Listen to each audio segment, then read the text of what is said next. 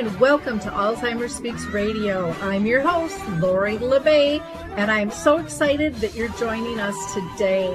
We are going to have a fascinating conversation as usual as we learn from people all around the world at all ages and stages of life. Stay tuned as we shift our dementia care from crisis to comfort. Here we go. What you think about, you will bring about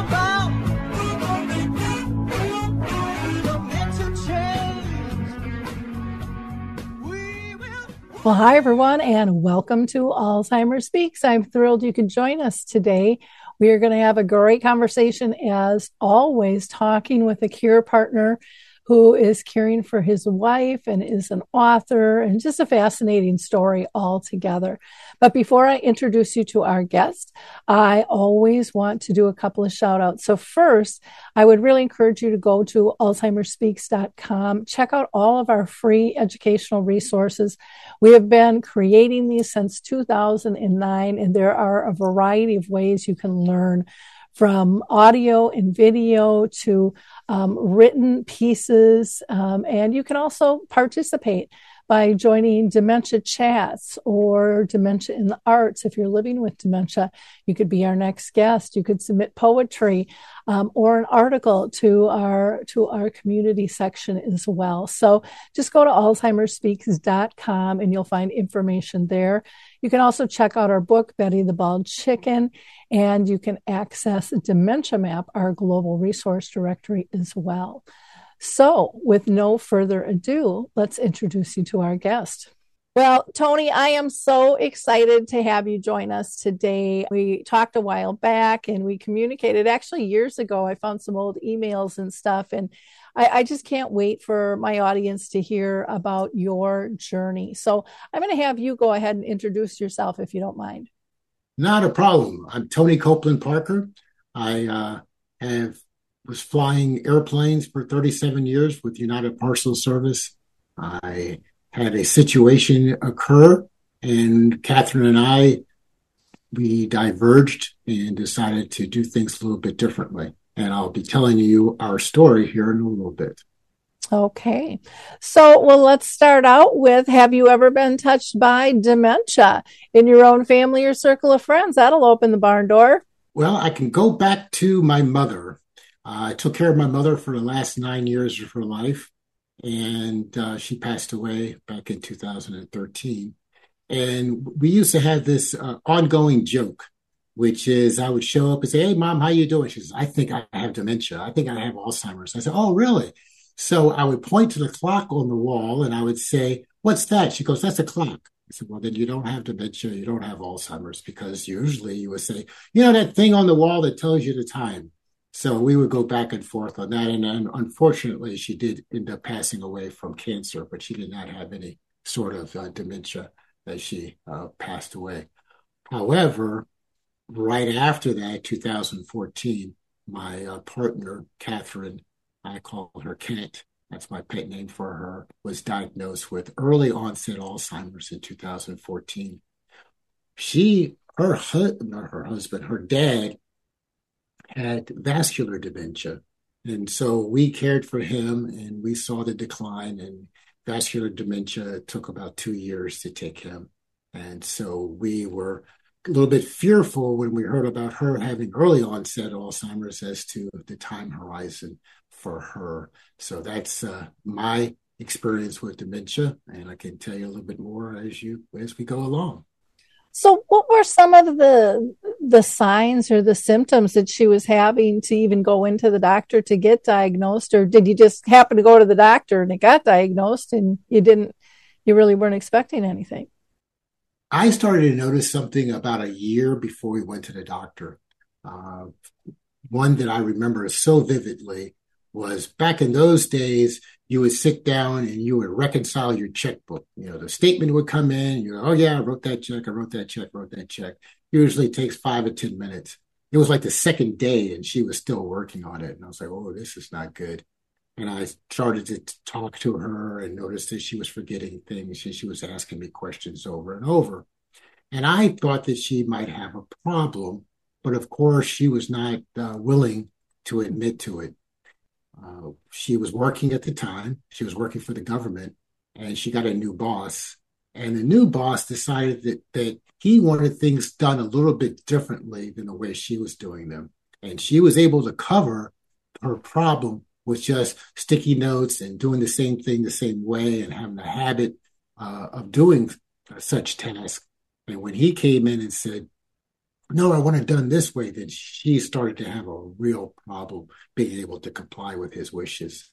And then with the government, they're like very strict on, okay, you're not pulling your weight. We'll put you on a personal uh, improvement program. And he was basically trying to get her fired.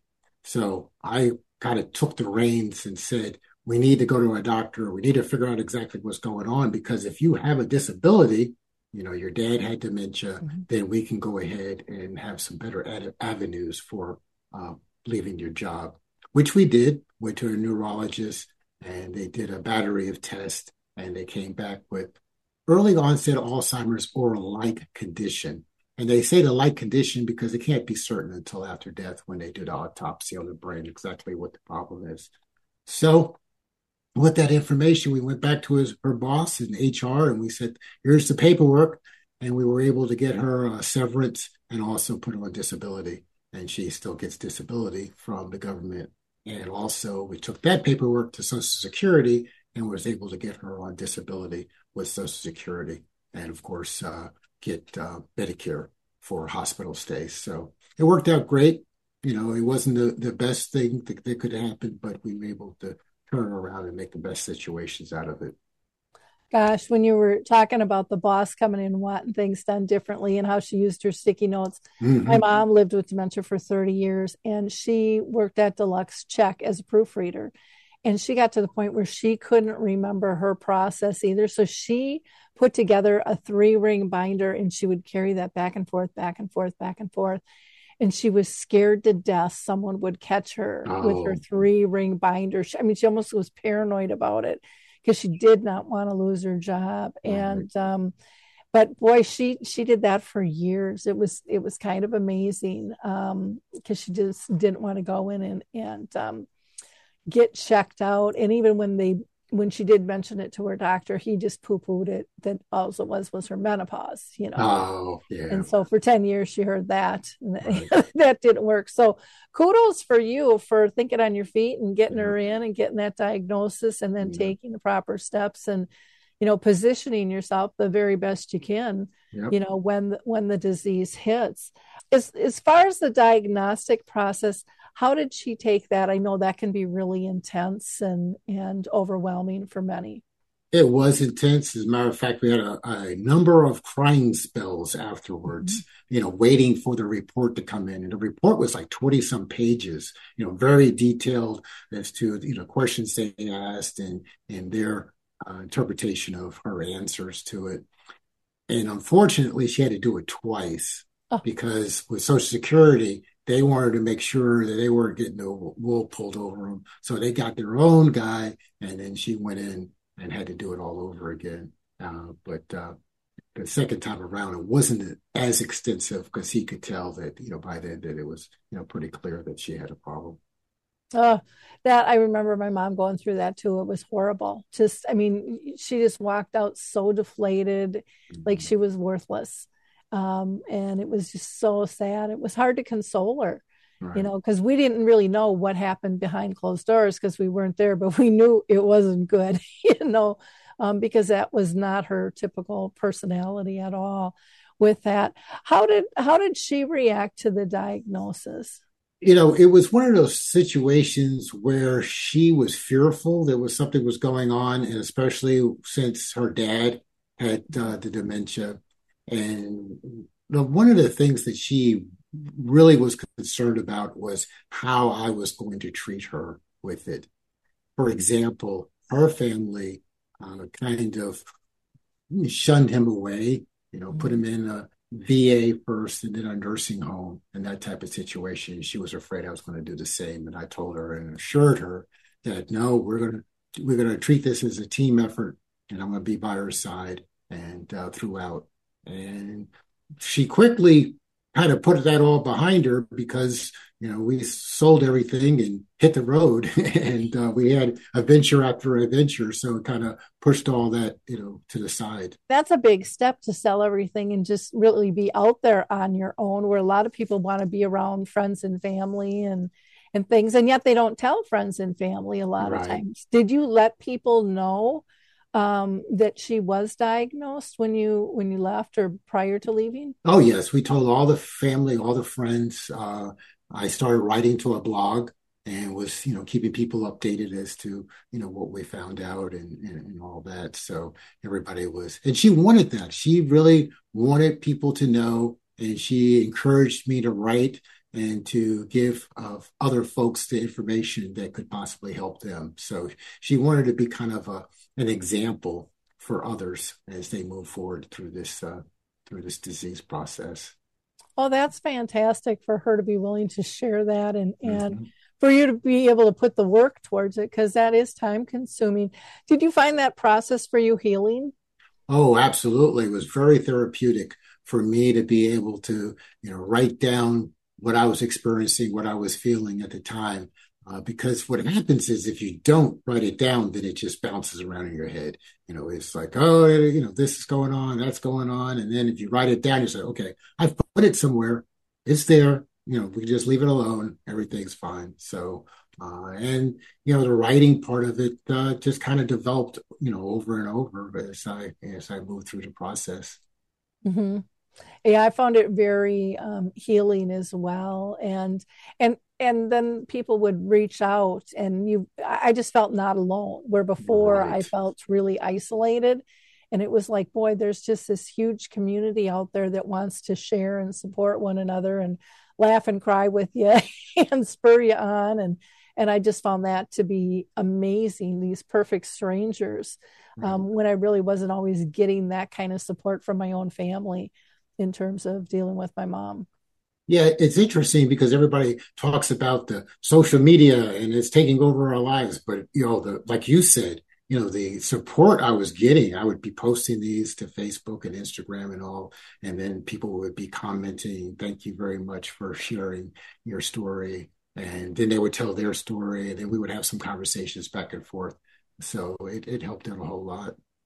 Yeah, there's kind of like two two sides to the social media. There's there's that authentic side that's talking about real life everyday stuff that people are no one's hiding behind a mirror. And then you have the keeping up with the joneses right. and and in the kardashians. Right. and, and, life is perfect and there's never a downside to it. And right, it's like right. what what world are you living in? Because i haven't i haven't stepped into that one yet. You know and i'm 64 i still have the ups and downs and i think i always will. And you know my goal is just to learn from those um, things in, that aren't perfect in my life which are the majority of things in my life you know?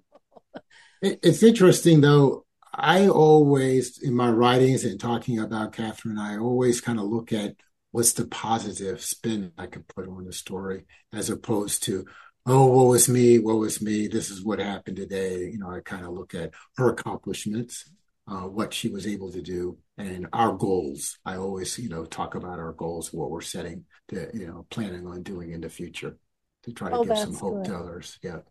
Yeah, I always I, I, would give kind of the authentic side of the oh what do I do now type and then what we figured out and then how it worked out. Right. And you know, to me they were all life lessons and right. I also found that really what was good for dementia was really good in all other areas of my mm-hmm. life. I mean, it really mm-hmm. just taught me to be to look at the world differently and, and individuals and situations differently and to um, have more patience which i still that's probably my number one priority in my own life i still need right. more of it but it it really helped me grow in that area because uh, I I can look back now and go, boy, I was that that was an area I was really lacking in was was patience. absolutely, absolutely. You have to be a patient patient. exactly, exactly.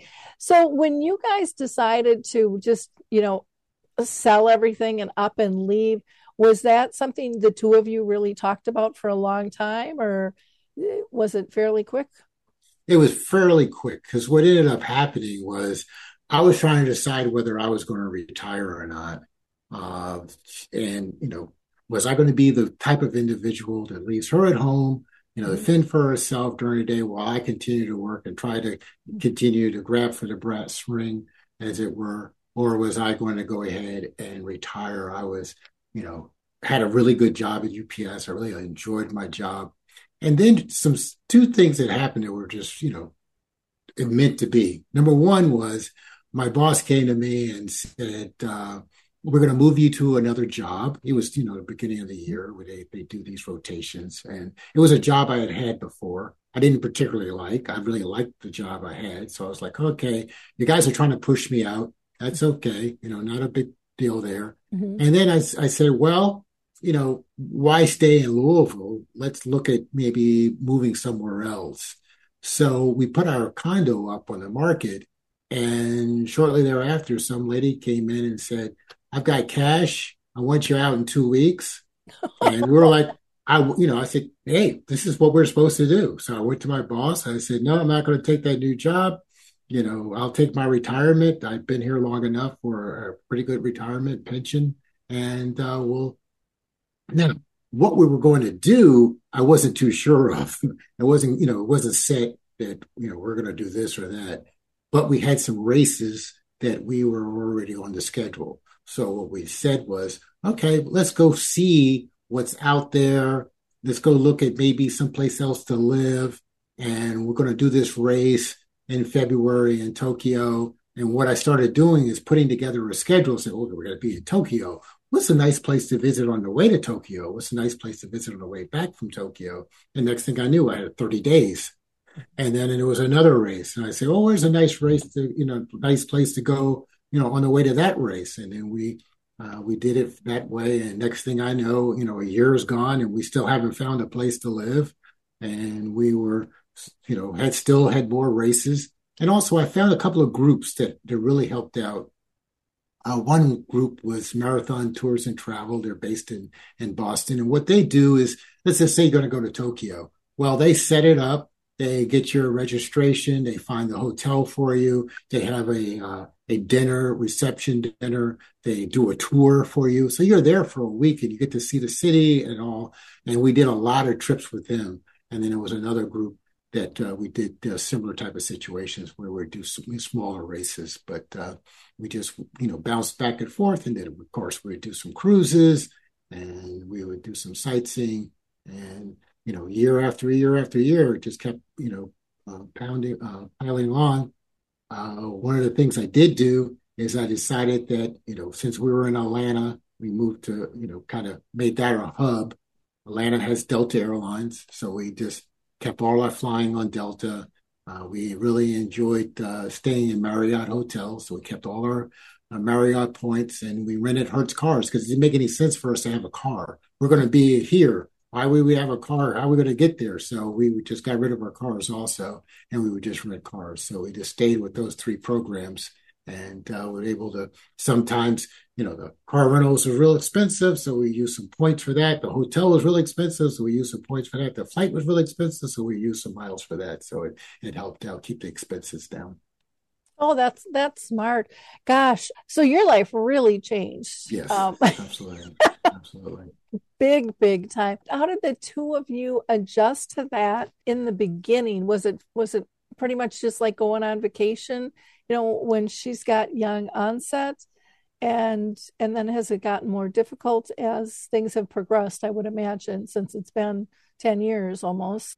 Yes um you know early on you know you you're forgetting where your glasses are forgetting where you know what you had to eat you know forgetting mm-hmm. little things it, it, you know was no big deal the first you know four or five years was you mm-hmm. know i was just helping helping her out she was very very social person mm-hmm. so that was very helpful because as you know, they want to withdraw. They don't want to be out and, you know, have people looking at them go, oh, there's something wrong with me. So she would always, she would start up a conversation with anybody if they asked the details about where we had been or where we're going. She would just turn to me and she said, well, this is my brain. Ask him.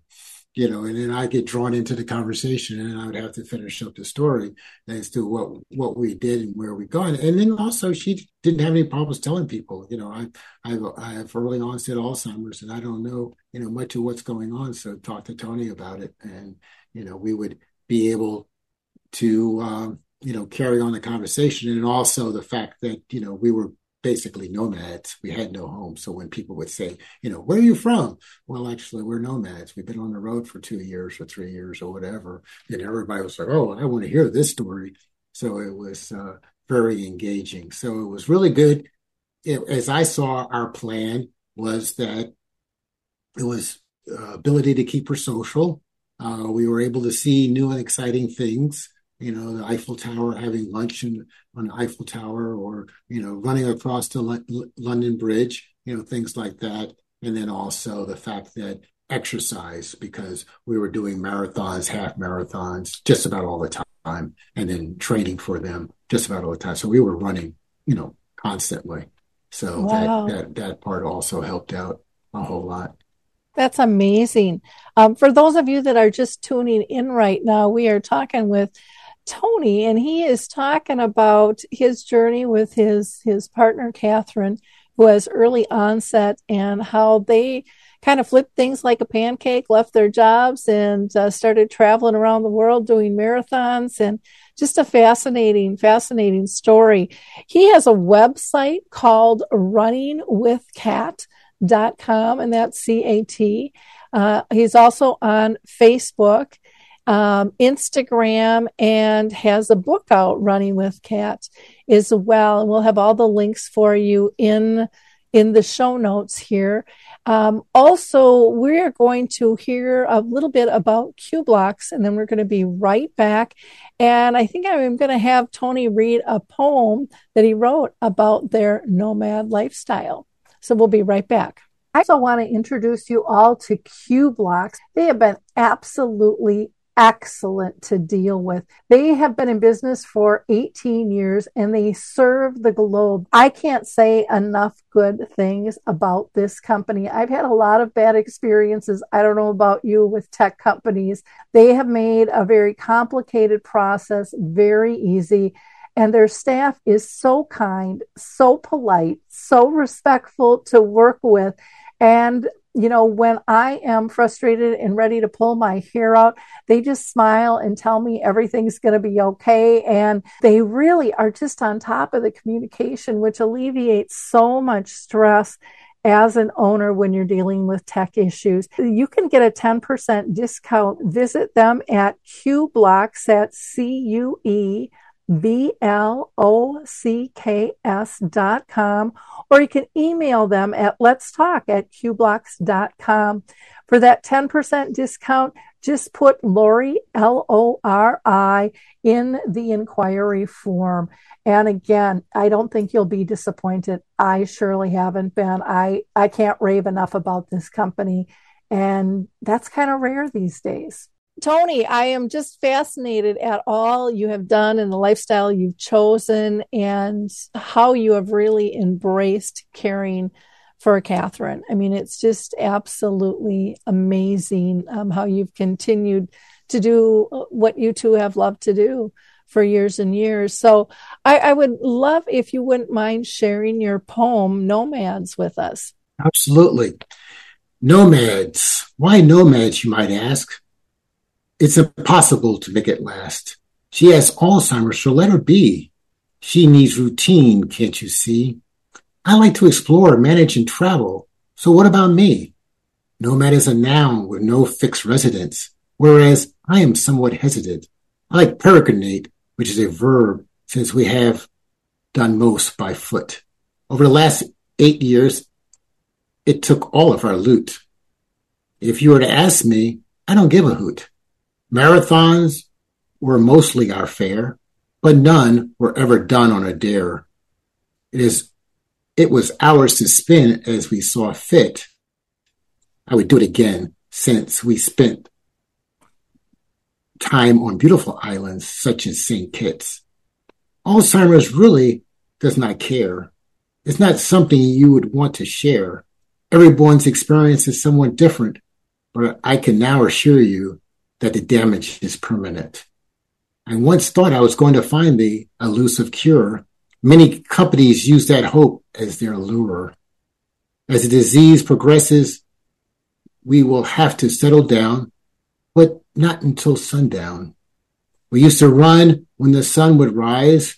Now it slow walks hand in hand to no one's surprise. We saw and did so many things she will not always remember. I will not trade away those memories since they now define her. Her beautiful smile and baby blue eyes sparkle remain. We all now know it will never be the same. They say Alzheimer's cruel joke is called a long goodbye. However, my cat will always know that I will never leave her side. Oh, that last line really got me. That's yeah, I, yeah, I've made a promise to her, and uh, as you can imagine, as the disease progressed, we we we can't uh, travel as much as we used to. As as when we were on the go for the first eight years, we were you know picking up and, and moving along every four days. Uh, now we've uh, moved into a senior living facility up here in Roswell called Brookdale uh, Senior Living Facility, and uh, it's perfect for us. We still travel. Uh, we, as opposed to every four days, we usually take a trip uh, once a month or every other, every other week. and I have a a fantastic group of ladies that help me. I have six ladies that rotate in and out, usually four hours a day, Monday through Friday. Their one requirement is they have to be able to walk three miles an hour and uh, love cat the, the, way I do. And as a matter of fact, as we're recording this, uh, I have one lady that's out there right now. Uh, the facility that we're in, the reason why I picked it is because it has over two miles of corridors indoors, and everybody decorates their uh, doorways for Christmas and Easter and all. And then we have a half mile walkway around the facility. It's beautifully landscaped with pool and gardens and all. So, you know, when the weather's nice, they're outdoors walking, they're listening to the birds sing. And when they're indoors, uh, she's giving out hugs to all the mom types that are, that are here. So, uh, we're, we're doing really well. We've transitioned also by me adding a, a lady, the sixth lady, who is now called the travel companion. So when we go and I need to have four hands, you know, trying to, to navigate the airport and all, I, I pay someone to travel with us, and it's uh, it's been working out really well. Oh, fantastic! I I work with um, the Roseville AD group, Alzheimer's and Dementia um, Community Action Alliance group here in Roseville, Minnesota, and they've been very active on uh, working on getting TSA trained. They've got a whole website with all kinds of information, and I'll put a link into the show notes on travel because some people might be inspired to look into that. And they use the um, the sunflower lanyard. I don't know if you've heard of that at all. Uh-huh. Um, but that is something that people can wear as an ID that helps staff in the airport understand that you might need more assistance. But there's all kinds of links um, that can assist people in terms of getting on and off and to and fro and what to pack and all of those types of things because uh, that can get complicated. And there's now a program that's actually certifying travel companions too, because it's becoming such um, such a huge need out there. People people are realizing that everything isn't doom and gloom, and you can still live life to its fullest. Um, and having additional support is is wonderful. I want to talk about your book. Now, you said that you did some blogging. Uh, was your blogging kind of your journaling, and that kind of sparked you to put a book in, or was a book just a whole different thought altogether for you? No, so I was blogging and I was uh, writing my journal basically and putting it out for everybody to read. What ended up happening was really strange turn of events. We were traveling, we were on a cruise to St. Martin, And uh, we got off the ship in St. Martin, and that was back in March of 2020. And then that's when COVID hit. And we uh, transitioned over to St. Kitts, and we were going to stay there for a couple of weeks. My sister has a condo there, so we're just going to stay there a couple of weeks. Well, St. Kitts ended up taking the tact of we're closing down the island. Nobody's coming, nobody's going, and we're going to survive through COVID with uh, nobody coming on on our island, which meant we couldn't leave. So I'm stuck there for a month, and there's nothing really to write about anymore. And then I said, you know, this might be a good time for me to to think about, you know writing a book. So what I did was I took all of my writings of the blog and I I compiled it together and then I hired a professional editor. So we were communicating back and forth while I'm sitting in St. Kitts. And uh, we, we were editing the book. And then when we got back off the island, I decided that, yes, this is what I wanted to do. Uh, is go ahead and, and, put the book out. So that's how it, how it all came about. So tell our audience again what the name of the book is and who who your audience is. It's uh, running all over the world. Our race against early onset Alzheimer's. And uh, it's basically, you know, if you're a runner, if you're a traveler, if you have, if you have somebody with Alzheimer's or you have somebody with another type of, of uh, disease. And what it, what I want to do is I want folks to realize that you can find joy within the disease. It's not a death sentence, it's a life lesson. And I give you many examples of how we looked at the situations totally different from from um, what people normally do. Say, so they say, person with Alzheimer's needs to have a routine. You know, you have to get up the same time, you have to be in the same place, and they can find a way to the bathroom, blah blah blah. Well, what I did was I said travel is going to be our routine. You know, bathroom might change, you know, you know, we, we, might have a destination change, but at the same time, when she's getting frustrated about trying to figure out, you know, where the bathroom is or where she have, for, you know, she looks out the window, she goes, "Oh my goodness, look at the Swiss Alps." Aren't they beautiful? And it just kind of melts away all the frustrations. So what we did was, uh, and I encourage folks to start early as opposed to waiting until oh, okay let's take one more trip before you know it's too late. Because that kind of can mess them up. And you can you can get out there and then they want to be home and they don't realize that uh, you know you're 4000 miles away. So i want them to get into the, the habit of doing it early. And also what i wanted to show is that the travel age industry is really uh, geared towards folks with disabilities. You know, the blind, you have eye dogs, you have people who can't hear, you have people who have uh, other types of dis- missing limbs, things like that. And so when they see us coming and they know that I'm holding on to her a little bit tighter than, or her head it might be dropped down, you know, they know, okay, these folks need help. I could actually be walking through the terminal and folks with wheelchairs, you know, they're pushing wheelchairs going someplace else will stop and say, do you need help?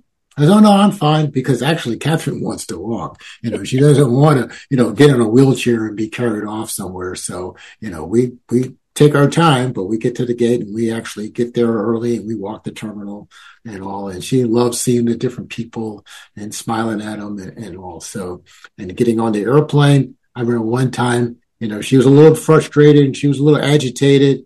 And, uh, you know, flight attendant came by, everything okay? I said, right me a snack. and she went and she grabbed some chips and she, you know, and, and she, Catherine was fine, you know, having, having a snack there. So, you know. Everybody gets a little hankry every now yeah, and then. Yes, that's, that's, that's, a, that's, a, that's a true statement there.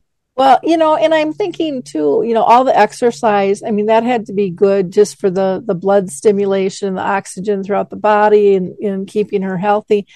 And I'm, I'm wondering, you know, with neuroplasticity, if the change in routine actually was a good thing for her in terms I, of learning things new too, right. because there's so much uh, coming out journal wise on that. And um, it's kind of an interesting concept. I think routines we like so that we have control. Right. right. is and um, I'll never forget. I don't know if you know Harry Urban or not, but he's been living with dementia for oh gosh, fifteen, maybe even close to twenty years now. And he said, um, he said routines are great. He's like, but you got to remember who whose routine they are. If you want us to follow your routine, that might not work so well. you know, right, the whole point is making it our routine so it fits where where we're sitting and and you knew Catherine well enough that you guys like to travel and and what brought her joy and just really incorporated that into your you know everyday life with this. And you know that took a lot of a lot of guts to go against everything that was being said out there in terms of you know you shouldn't be doing you shouldn't be doing this. That she's not capable of doing this. Because right, um, right, right. i think there's so much advice out there that um, and and that's I think one of the things that got me into this space too was I was tired of the the doom and gloom, and I wanted I wanted people like you to show me how to live well. You know what are, what are some other options because um, the way you live your life and the way I live my life are probably totally different. That doesn't make either of us wrong. It just says this is what fits for us individually. So why, when there's a disease, are you supposed to just do one thing? that always drove me crazy and still does to this day. You know, I think yeah. it's it's one of those diseases that really pushes us to be fluid and in the moment and really understand who we are and who they are and again focusing on and you had said this earlier what what is going to bring them joy yes absolutely um, I, had a, I had another reasoning uh, behind the book mm-hmm. which was I thought, wouldn't it be nice? You know, we're sitting wherever, and I flipped the book open and I started reading to her, you know, some stories about where we had been. And I have pictures in it. And I flipped to the page, and there's a picture of us with a, a nice background. And then I said, well, you know, I like to listen to audibles mm-hmm. books. So maybe I can find somebody that uh, will read it for us. So I went out and hired a guy to uh, put on an Audible book. So you can get it on Audible also, which means that as we're driving along in Utah going to our race, I toss in the Audible book and she's sitting over there just smiling because, of course, is written about her. So her name is mentioned over and over. Catherine did this, Catherine did that. And she's just over there beaming, you know, recalling some of the crazy things that we did. And uh, oh. she really enjoys that. And then the other thing is that in our apartment, I found this is an item called a Fire Stick, where you mm-hmm. plug into your TV. Your photos go to Amazon Photos, and then Amazon Photos goes to the Fire Stick. So I can have a slideshow while we're eating breakfast with music playing in the background of of our, our pictures, and she can look up and oh yeah, you know, she smiles at at the picture of us, uh, you know, in Paris or wherever. So that's always, I'm trying to keep those memories going as best as I can uh, of our past. Well, and that's a that's a wonderful tip for people. I, I think people forget about all the different ways we could stay connected that you know can just be playing in the background right. you know it doesn't have to be the main event per se but right. just all of those little things make a can make a really really big big big difference what kind of feedback have you gotten from people on the book Oh, very, very positive uh, feedback. Uh, folks uh, love it. They, uh, a, a, number of people that we know, you know, are in it. you know, like, oh yeah, I remember when we were in South Africa and we did this and that. And, you know, I mentioned your names, you know, things of that nature. Uh, you know, some folks are, they, I'm not too sure this is something I could do with my mother or with my, you know, uh, husband or whatever. And I, I tell them, I said, it doesn't have to be, you know, I'm just giving you a concept. The mm-hmm. concept mm-hmm. is what do the two of you love to do? Do it together as long as you can, as opposed to, oh, well, she likes to go play bridge, so she'll play bridge with her girlfriends, and I like to play golf. I'm gonna go play golf with my with my my friends, and then we'll come together in the evening. and We'll have dinner. No, you know, get up in the morning, what do you guys love to do together and do it together all day long, all evening long, because you don't know how long you're going to have. You really don't. The, you know, the time horizons for this disease our dad died after two years. There's mm-hmm. people, your mother, 30 years. You don't yep. know. So you have to, you know, go ahead and make every day count and do as much as you can. And I think the fact that, you know, I'm, I'm here all the time, you know, and I am, uh, we're doing things. We're still, you know, going at, going, getting on airplanes and we're still doing races. She can't run anymore. She lost the ability to run almost two years ago but she still walks about three miles an hour and puts in about five to six miles every day of walking, you know, either indoors or outdoors. And then I have what is known as uh, the Catmobile, which is an adult sized stroller. And we'll go through a race. Let's say we're going to do a half marathon. Uh, she'll do a 5K, a half mile at a time. I'll I'll push her for a mile and a half. She'll get out and she'll walk for uh, a half a mile. Then I'll put her back in and run for another mile and a half, and she'll get out. And at the end, she'll get a medal for doing a 5K, and I'll get a medal for doing the, the half marathon. And you know, people that know us and see us out there are always encouraging. I have a little sign on on it, you know, with her name, so they call out her name, you know, as, as she goes by or I go by. So it's it's really nice. Uh, oh, that's that's cool. You know, I just interviewed a gal that might help some people out if they don't know how to put a book together, don't have the time. And it's uh, Lori Yauch, um, Y A U C H. And she has um, a company called Meaningful Memory Makers. And if you send her just photos and you know little snippets of summaries of who's in the pictures and things like that she'll put a book together for wow. you which and it's and it's like under a hundred bucks. I mean it's yeah. it's reasonable. And to not i mean because you know how much time it takes to put a book, to, yeah. book together. And i just found that fascinating. And i when i interviewed her it was just in december. So if people want to go back they can they can hear that. There was one woman who said her mom just held on to her book and carried it around with her all the time. And the pages were kind of mangled a little bit because she was in it all the time, looking at all these memories. Oh, that's, just, that's great. And I just thought, how cool is that? And so yes. there's there's so many workarounds because not everybody can do what everyone else does. You know, you got to do what fits into your life, and right. um, and and that can make a a cool legacy piece for family members as well. Mm-hmm um, which is which is really really cool too.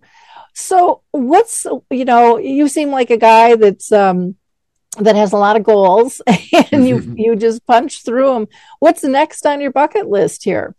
Oh yes, this is fabulous. So um, in April of this year, it will be 10 years since Catherine was diagnosed with early onset Alzheimer's. Uh, we have she, let me back up, she has run 89 uh, marathons. She has done a marathon in all 50 states. We finished that up in October of, of, of 2020. And we then set the new goal of running a half marathon in all 50 states. She was able to run 43 states and I plan on, I pushed her six states and we have a plan in April to be in Wisconsin to do our 50th state as a half marathon. And that will be tying in with the fact that she was diagnosed 10 years ago. So that's the, co- the, the correlation there. And that will be the ending of my second book, which I'm finishing up right now. So we're going to have that uh, come out in August of uh, 2024. You know, Wisconsin is huge in terms of supporting dementia.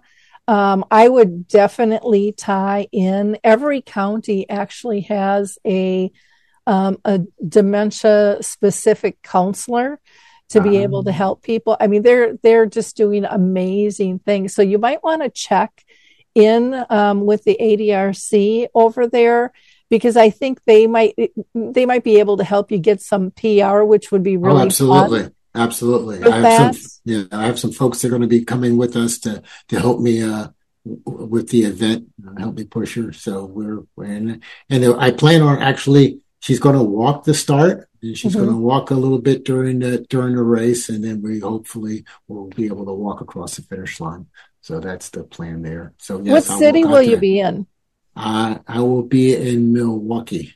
Okay. Yep. Yep. Okay. The 20th of April. That's where we'll be.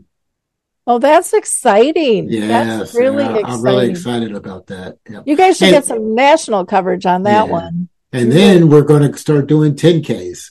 Okay.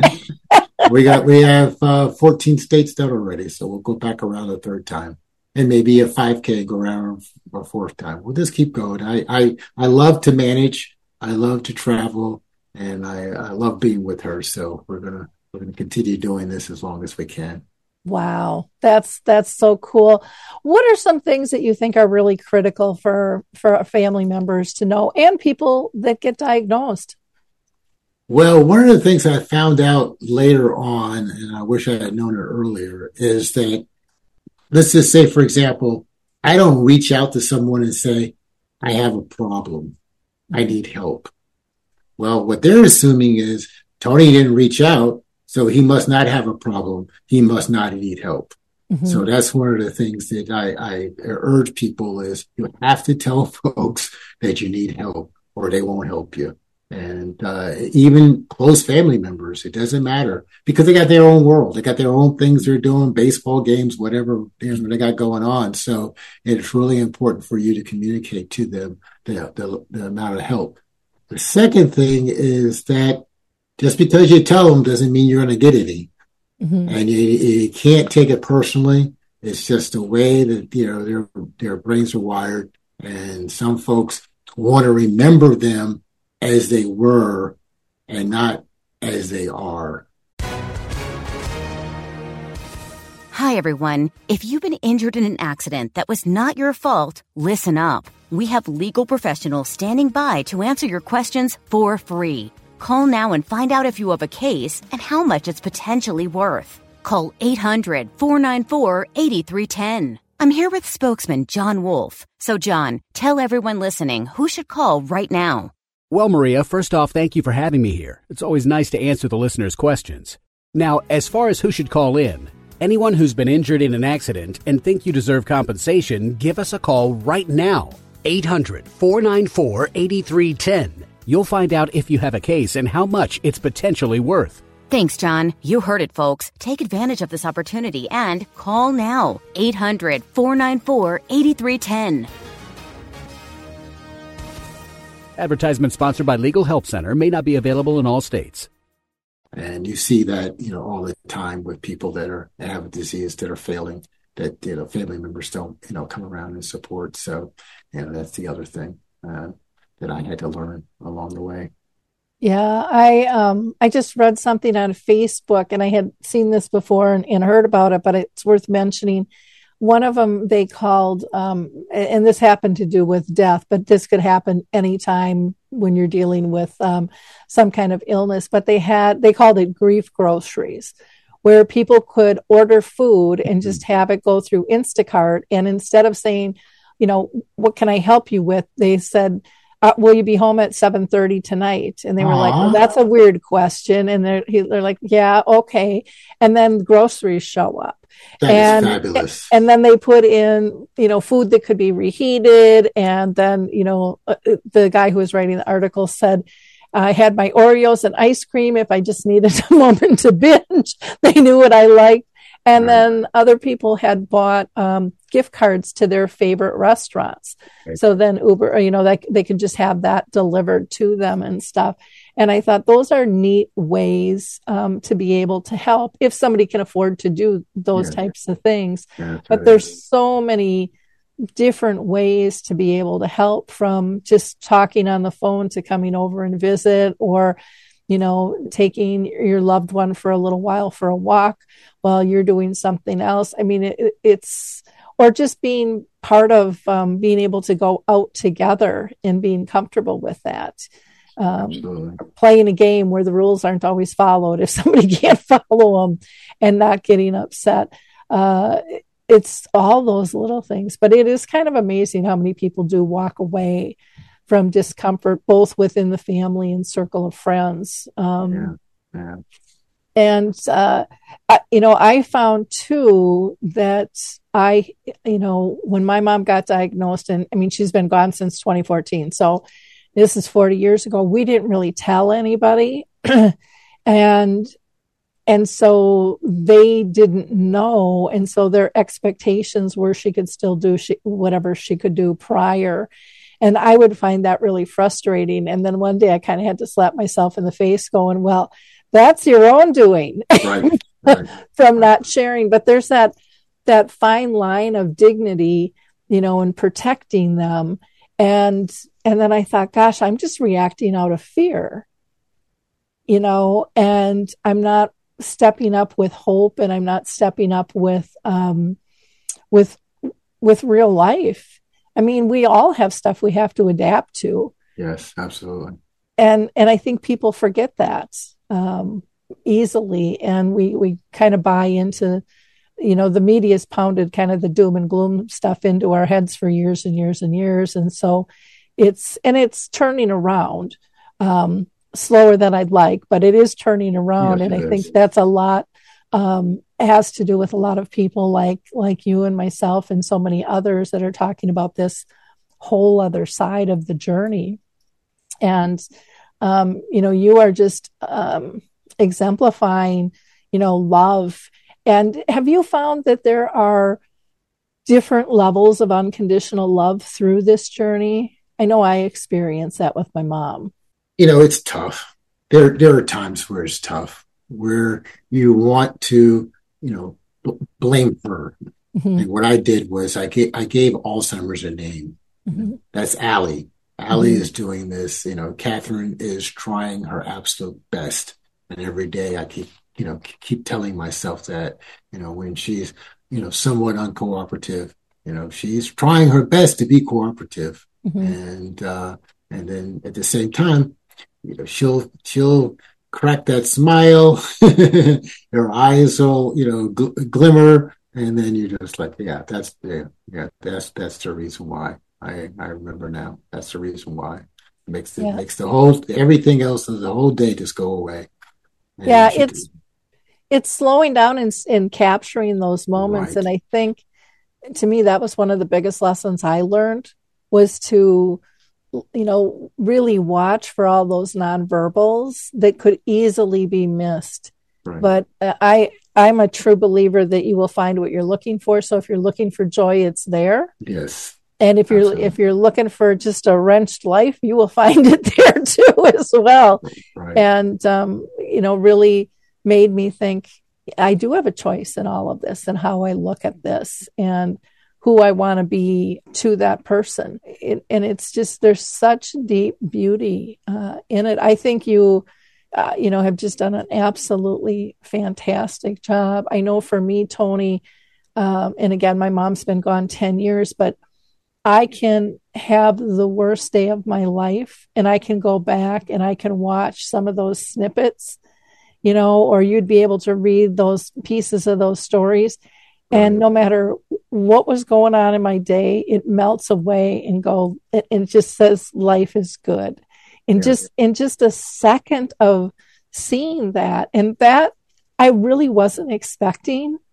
You know, when I was putting it together, I was just kind of doing it, but I didn't realize the power of the after effect it would have on me. That's really been a gift. That again, nobody wants to get to that that point. But I would imagine even now, uh, when maybe Catherine's having a bad moment or something, you go back on those memories and all the cool things that are happening and even reminiscing with her about that and being able to get that glint in her eyes. I mean, there's nothing there's nothing more powerful than seeing that change. I don't think. Anyways, there hasn't been for me. Yeah, you know, I, I get something out of you know having those slideshows you know, mm-hmm. on the. TV myself. I sit there and I just stop and go, oh, that's right.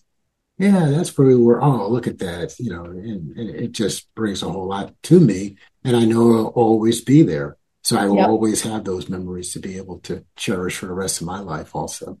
Yeah, so, what you've accomplished together is is absolutely amazing. Anything else that you want to share with our audience that we haven't covered? Well, only thing that I would like to add is the fact that I ask folks, you know, to go down this path, not to get uh, spun around the axle and trying to find a mm-hmm. cure.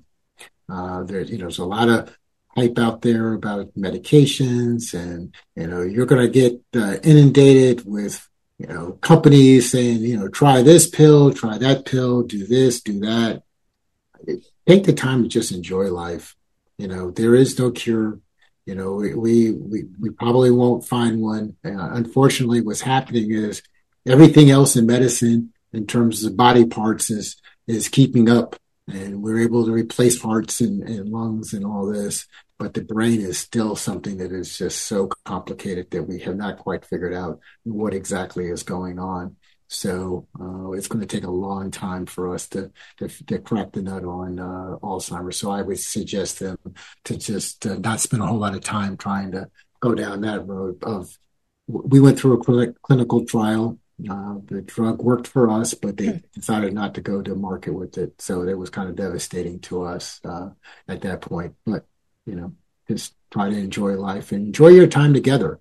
You know, try to spend as much time together as, as you can. I know some cases people are not going to be able to leave their job and retire. They're going to need to have, you know, uh, leave their loved one at home alone. But as soon as you have enough, uh, go ahead and, and make that move and try to uh, find something. It might be just be a museum. Mm-hmm. Oh yeah, you know I like going to museums. She likes going to museums. Go to museums together. You know, find one in every you know different cities or you know whatever the car distance is, whatever your your uh, your you can afford to do, but do do it together because uh, it's going to be very special. And then write about it, and I'll take a lot of pictures. I wish I took in more videos. That's something I didn't do uh, and I wish I had. So that's, a, that's, something else that I would point out to folks is take videos of your loved one so that you can have that as a, a remembrance. Need to get one of those. What is it? GoPros, cam- GoPros yeah, cameras. Yeah, there you go. There you go. There, yeah, it's uh, well, and there's people that do like stay vacations too, where they just right. watch travel yeah. things right. Um, right. if they're not able to travel anymore and you can still reminisce and have good conversations and yep, yep. and things so again uh, you know there's no there's no magic bullet and i liked what you said about the medications i think so often people you know they'll put all their marbles in one jar going yeah this pill's going to work you know and right. then when it doesn't it's like they don't know what to do right you know right. and so nurture the relationship that you have because uh, no one can ever strip that from you you can only give that away Yep. You know, no one can take it from you. And so you're, you're totally, totally in charge. Well, in wrapping up, um, Tony, I can't thank you enough. This has just been a wonderful, uplifting conversation. And I think will really inspire a lot of people to look at living alongside dementia graciously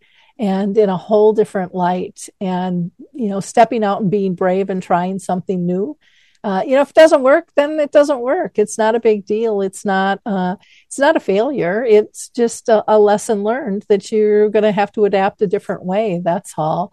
But, uh, you know, try, try and then share, you know, write about it, let others know, um, because you're going to be helping them along the way as well as yourselves. I always ask our audience to be a giver of hope and like, click, and share the episode not because I want the numbers. That has never been my purpose, but it's because you have people in your own sphere of influence that need this information and they're not telling anybody. They're, they're in that space where no one really needs to know our personal business or we're still in denial in terms of dealing with it. And, you know, the more we push stuff out, the more it makes it easier for people to grab because it becomes more normal. Again, it doesn't take any time, doesn't cost you any money, and it can really have a huge, huge infa- in, impact on others. Again, you can go to Tony's website, which is runningwithcat.com. He is on Facebook, Instagram. I'll just put all of these links in. Same for the book. And then there's a, a little video too that'll kind of show you a little bit about them. So we will make sure that you connect to Tony. And again, feel free to share. I would just say, make sure you have some tissues when you watch the video. okay, that's that's good. Good to know. Good to know. And so, you know, for for everyone, again, thank you so much for being part of our community. Uh, we will talk to you again in a couple of days. Thanks again, Tony. You're quite Bye. welcome. It's been my joy. Bye bye. Hey everybody, Jared Sebestier, host of Retire Repurposed. This podcast is dedicated to help people transition into fulfilling and purposeful retirements. Retirement is a big life change. In fact, the two most dangerous years of a person's life are the year they were born and the year they retire. Few people can just flip the switch from working a career 30 or 40 plus years, retiring on Friday, without methodical steps to living what we call a repurposed retirement. To listen now, search Retire Repurpose on your favorite podcast platform, Senior Resource, or Life Audio.